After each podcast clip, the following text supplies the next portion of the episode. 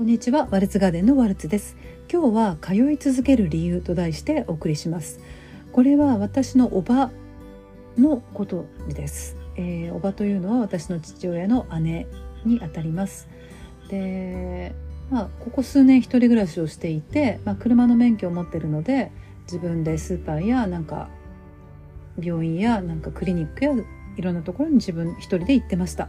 2ヶ月前まで2ヶ月前にあの家で転倒してちょっと骨小さな骨を骨折してしまった、えー、関係で車の運転はそれ以来ストップしています。えー、こんな事情なんですけれどもあのそれまで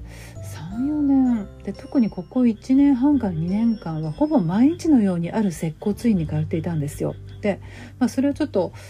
うん、なんか足の調子が悪いとか他他にももろもろ調子が悪いということでなんか本当に日課のように仕事に行くかのように毎日綺麗にあのお化粧して着替えてあの行ってたんですね。で、えー、私から見ると行っていても全然良くなっている感じはしなかったんですよ。でもご本人が、まあ、行きたいということだし自分で行けますからあの特に何も言えないですよね。であのその2ヶ月前の骨折で自分で運転しなくなったので、えー、何か用があると私が乗っけていくんですけどもまあそういうこともあって、えー、もうその接骨院には通ってないんですね。そしたらなぜか今の方が調子がいい。通っていない方が調子がいい。で今日うちに来たんですよね。あのそれであのそういうことを話していたらなんで通っているのか。彼女の娘が遠くから今日あの訪問したので一緒にあの私の家に来たんですけどもなんで通ってたのかなってその私のいとこが聞いたんですね。そしたら褒められるからって言ったんですよ。もうこの理由には私びっくりしました。えその体が良くなるとかそういうことではなくて状態が良くなるとかじゃなくて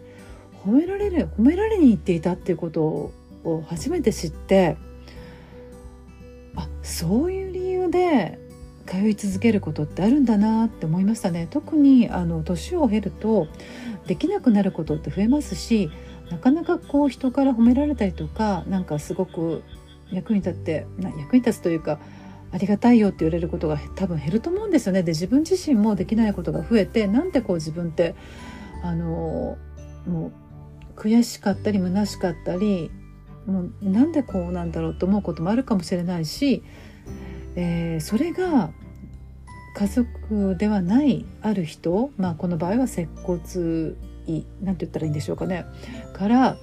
どういう褒められ方をしてるのか分かりませんけれども、まあ、何かができるようになってとかこの年齢で一人暮らししててすごいとかなんかそういう認められる発言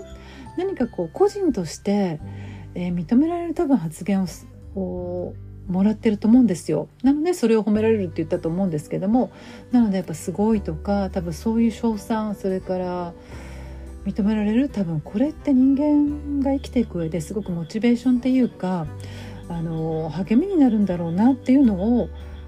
あのこの今日の発言でかあのややっと知りました。ある程度多分年齢がいかないとこれって実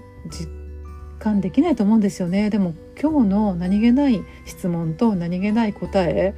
はすごくあのにはハッとさせられました。なので皆さんもご経験あるかわからないですけどもあ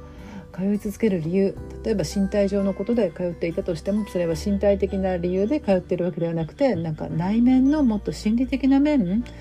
で、えー、続けていたっていう理が理由があるんだっていうことを知ったというお話でした。お聞きくださりありがとうございました。